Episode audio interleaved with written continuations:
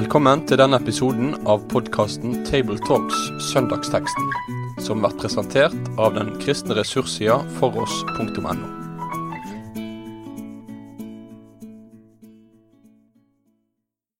Da ønsker vi oss velkommen til en ny episode i eh, Tabletalks. og Det er Stavanger-gruppa som er samla her, med Sofie Braut, Øyvind Solheim og Jan Helge Aarseth.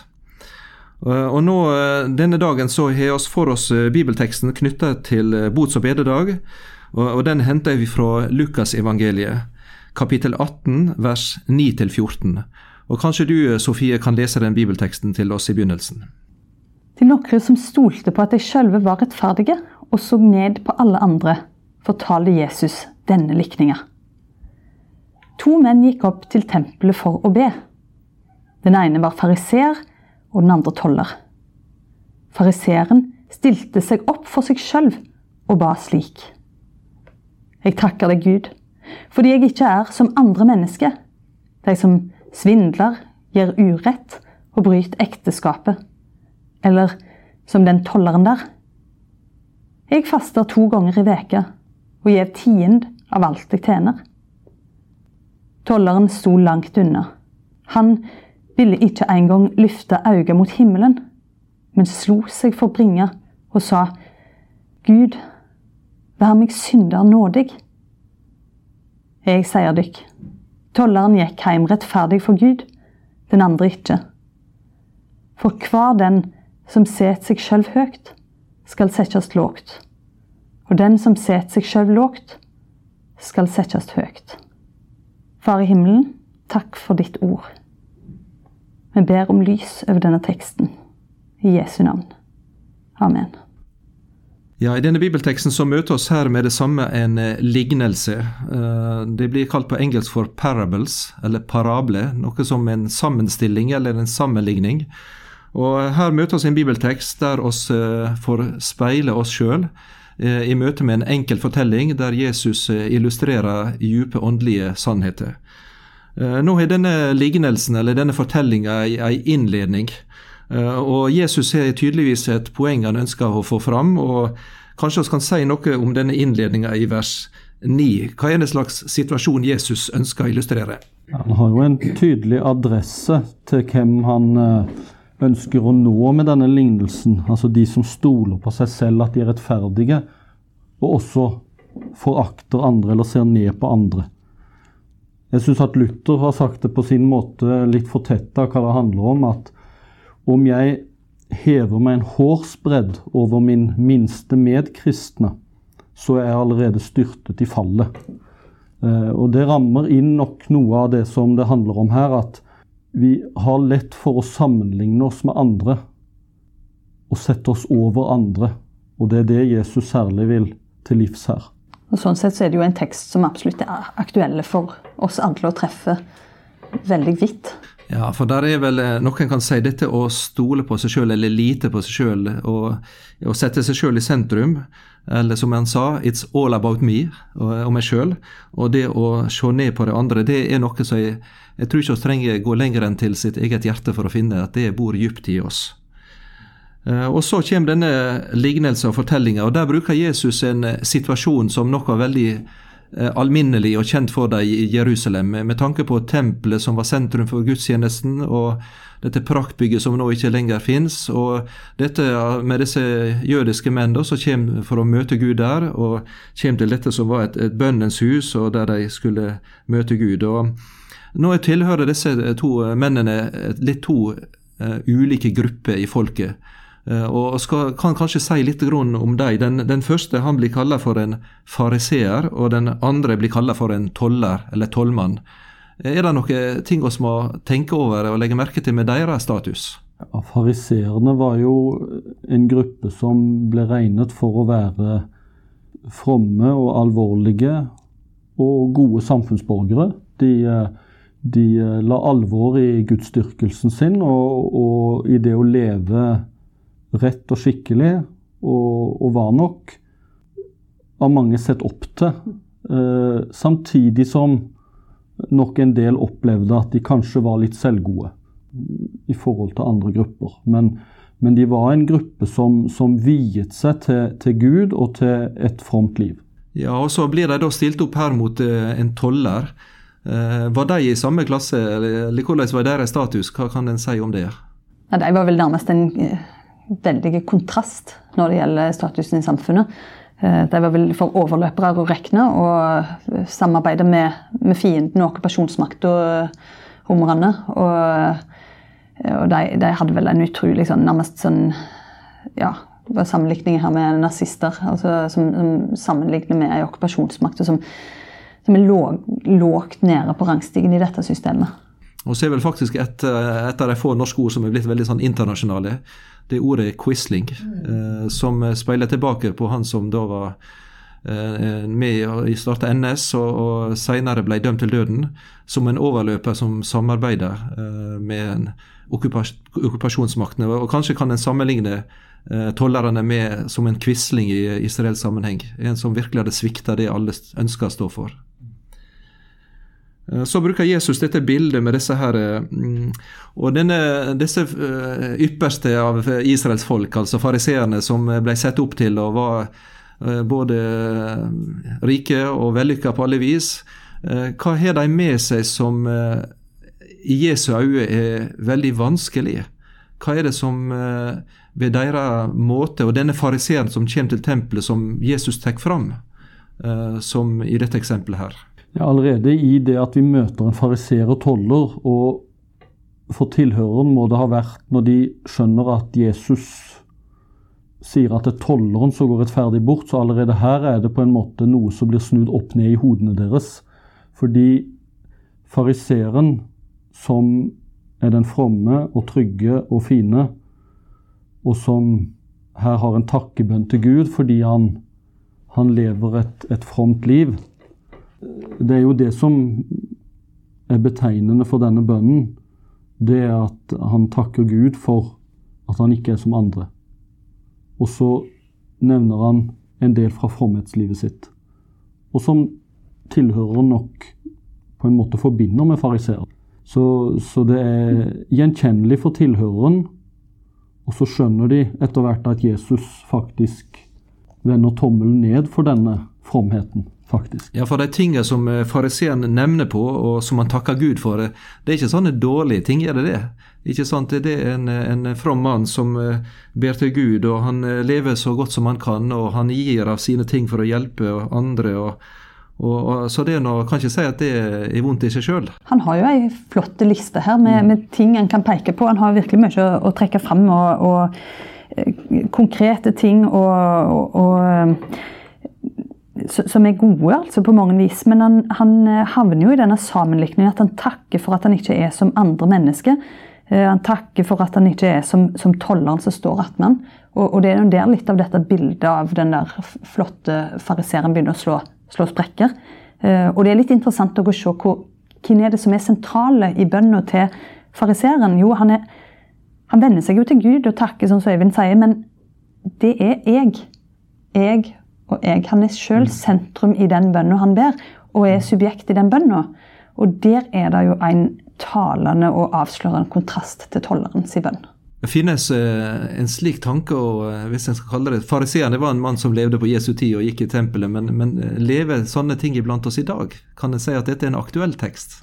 Jeg tror den er høyaktuell for tanken om at, at hvis jeg bare gjør noenlunde rett og skjell for meg, eh, lever noenlunde skikkelig og ikke som en del av de som lever dårlig, så, så må jo Gud ikke kunne kreve mer.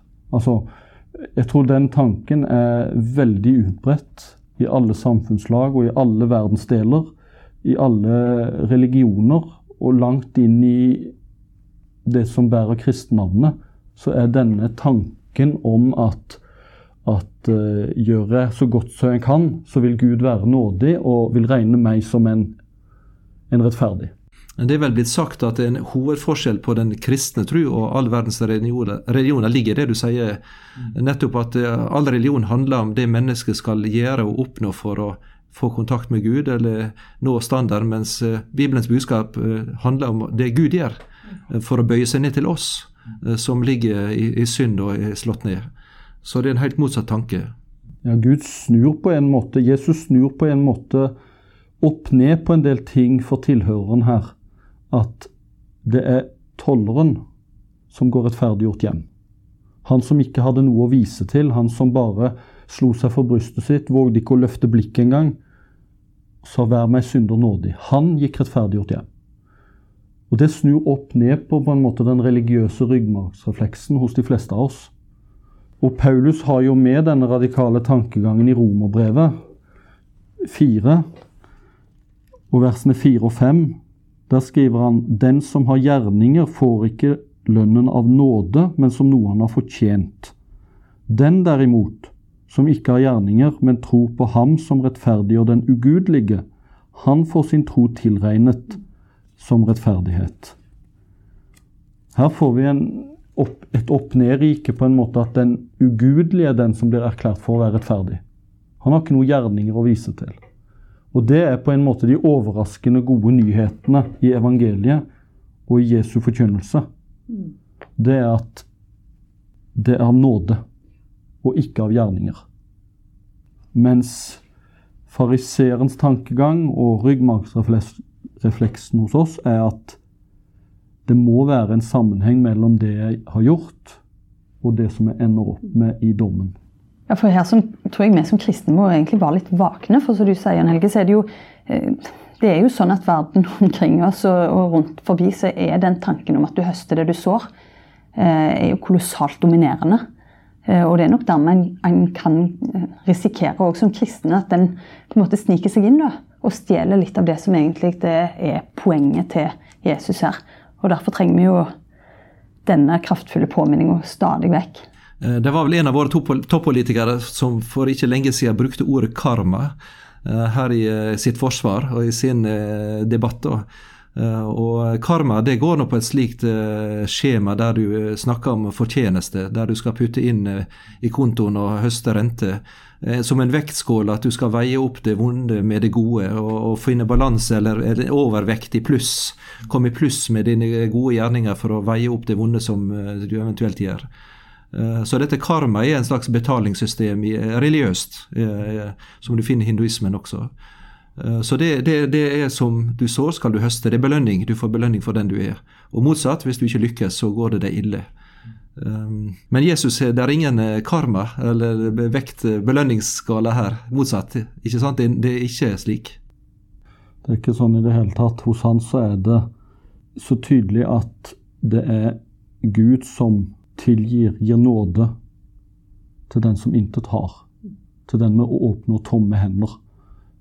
Og den som på en måte tror han har noe å bidra med, blir ikke mottagelig for, for nåden på et vis han, han har fulgt opp med, med sitt eget. Og så, og så, er det jo litt i forhold til innledningen Det, det er jo betegnende at, at uh, fariseeren han har et skarpt blikk for de rundt seg. Han takker Gud for at han ikke er som den og den, horkarer og urettferdige, og ikke minst tolleren som han ser i tempelet. Han har på en måte et hvitt blikk for å sammenligne seg med de andre. Og i hans tilfelle så kommer han ut på plussiden i forhold til disse rundt seg. Mens tolleren, han har nær sagt skylapper. Han ser ikke fariseeren, han ser ikke de andre. Han ser bare seg selv innenfor den levende, hellige, levende Gud. Og erkjenner at, at han har ikke noe å stille opp med, og, og bare ber denne enkle bønnen være meg synder nådig. Og så er jeg vel inne på det som kanskje kan være en slags forsøk på å definere kristen tro. Eh, du nevnte på det, Øyvind. Eh, altså Kristen tro, det å ha de tomme hender. Den, den avhengige, den som eh, kommer og, og trenger å ta imot. Og, og, dette med å kapitulere altså Jeg, jeg vet at jeg ikke sjøl har noe å stille opp med som heller mål, men trenger å bli gitt. Så kanskje er vi her inne på noe av det som kristentrua har, denne avhengigheten og, og behovet for både tilgivelse og ordet nåde, altså det ufortjente, som eh, oss får i trua på Jesus. Eh, der er vel ett sentralt bibelvers også som Paulus ser, som ofte blir lest, og det er fra Feserbrevet eh, kapittel 2, vers 8. Der skriver Paulus at for av nåde er de frelste ved tru. Det er ikke av dykk sjøl, det er Guds gave. Det er ikke av gjerninger så ingen skal rose seg. Eh, og så sier han også vi er Hans verk, skapt i Kristus Jesus til gode gjerninger som Gud føret har lagt ferdige, så vi skal ferdes i dem. Eh, så her er det tydelig at Paulus eh, legger vekt på dette med nåden, at det er en gave som en trenger både å ta imot og, og, og tro da, med, med knytta til Jesus Kristus.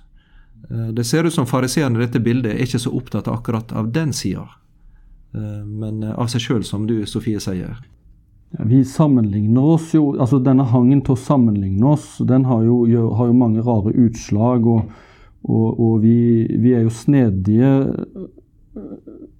Og dette aktualiserer denne lignelsen veldig sterkt. At vi kan jo i vår selvgodhet så å si takke Gud for at vi ikke er som denne fariseeren.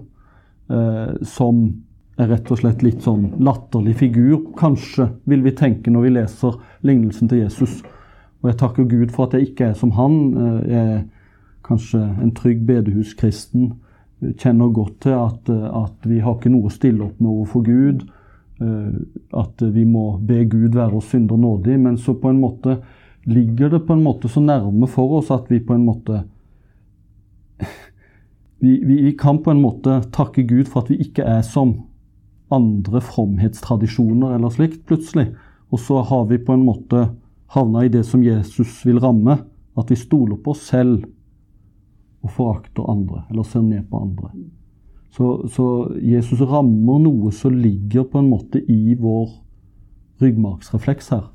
Den gamle podtopperen i sin katekisme han eh, skriver om den subtile eller litt skjulte avgudsdyrkelsen. Mm. Da nevner han akkurat på det, Øyvind, som du nevner, at en gjøre seg sjøl til avgud, eller bli forelska i seg sjøl og sette seg sjøl i sentrum, eller gjøre sin gudsdyrkelse og gudstjeneste eh, til det viktige og sette det i sentrum, i stedet for en levende eh, Gud. Eh, så det er en fristelse som kan ligge for oss som eh, bekjenner Jesu navn også. Eh, jeg har en fortelling fra Tanzania, der jeg var som misjonær. Det var en misjonslege som var der i mange år. og han eh, var ofte litt skral. Han heter Hinderaker, kom fra Stavanger, og i en periode var på Heidom og ble liggende sjuk. Da var det ei som besøkte han, og da sa han det til henne at det skulle ha vært et ellevte bud. Eh, og Hun klarte ikke å finne ut av det, men han sa det skulle ha vært 'du skal ikke sammenligne'. Eh, det kan slå begge veier. Det kan slå ut i eh, veldig motløshet, fordi en synes alle andre er så mer vellykka og bedre enn det en sjøl er, slik som han som da var sjuk og ikke fikk gjort så mye, og andre var friske og fikk hjelpe. Eller det kan slå ut i en farisisme der en sjøl finner at en er høyere oppe enn de andre stakkars.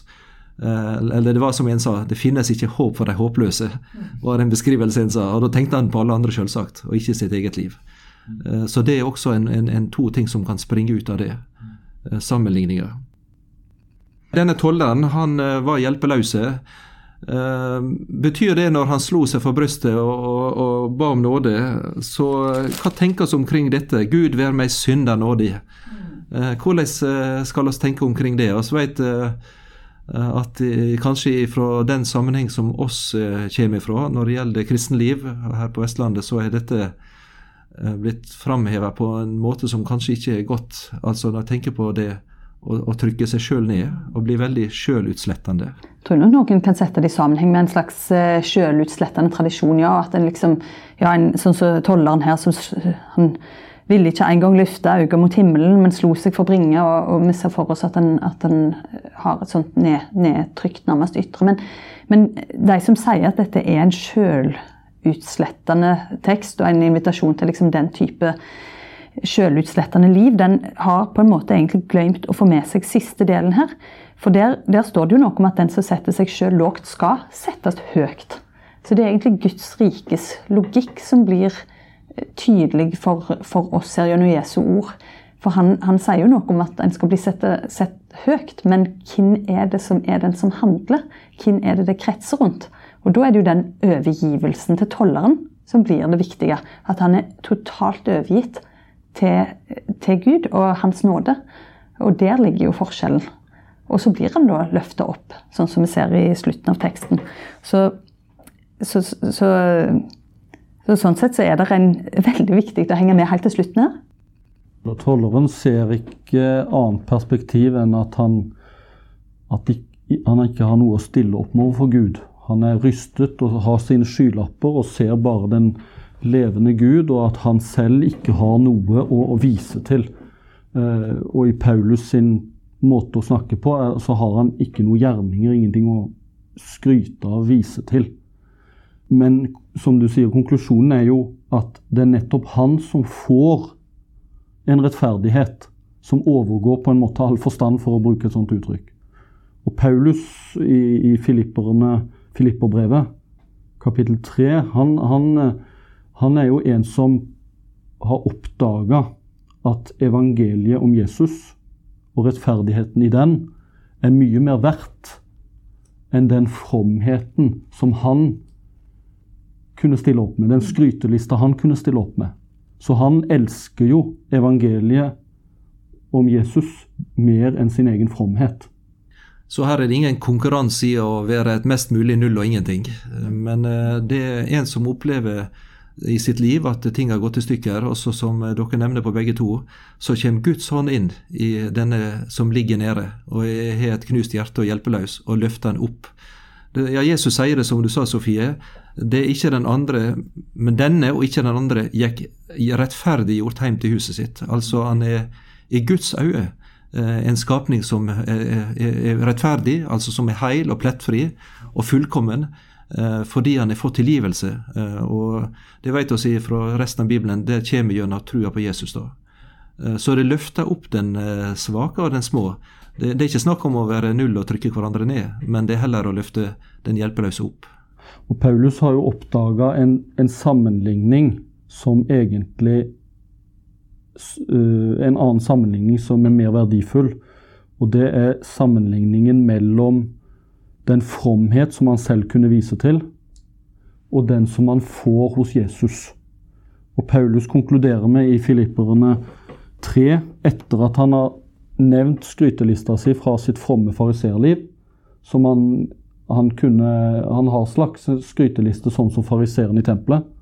Men så sier han Men det som var en vinning for meg, altså som han kunne skryte av, det har jeg for Kristi skyld aktet som tap.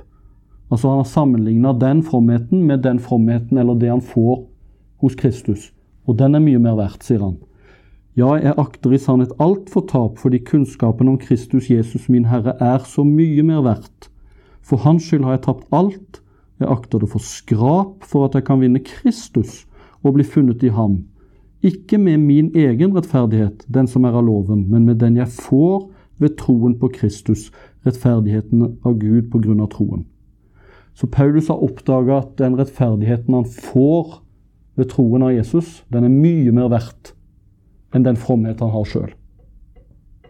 Og det er jo den type, de to forskjellige vi ser i fariseeren og tolleren i tempelet òg, at det var tolleren som gikk rettferdiggjort hjem. Han fikk denne skatten som Paulus oppdaga seinere. Og det er jo en bedre sammenligning, da. Ja, og da er det kanskje ett sentralt ord som eh, kommer opp her. Det er dette han ber om. Vær meg synder nådig, og han får nåde.